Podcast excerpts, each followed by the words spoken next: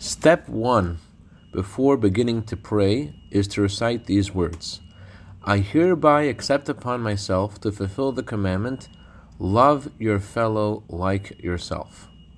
Where do those words come from and why do we recite them before prayer? Good morning. Today is the anniversary of the passing of the Holy Arizal, the famous Kabbalist who revealed the deepest secrets of the Torah.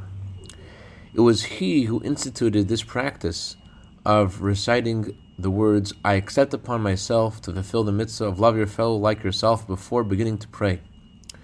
The simple reason for reciting those words is because when you pray to God, you're like a child coming to your father. And the greatest pleasure that a parent can have is when he sees or she sees that her children are getting along.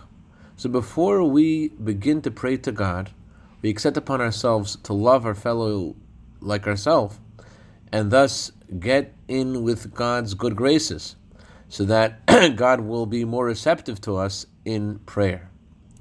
But the Arizal also taught a deeper reason for this. He said that when you say Shema, and you say the words God is one, you are like offering yourself as a sacrifice to God.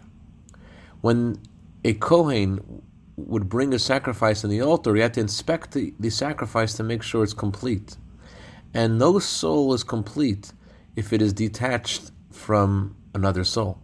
So before you begin to pray, you accept upon yourself to love every single person in the world and connect yourself with all the Jewish people. And that's how your prayers get answered. I'd like to dedicate our minute of Torah today to Gagi Shagalav in honor of his birthday today. May you have a year of bracha, v'atzlacha, begashmius.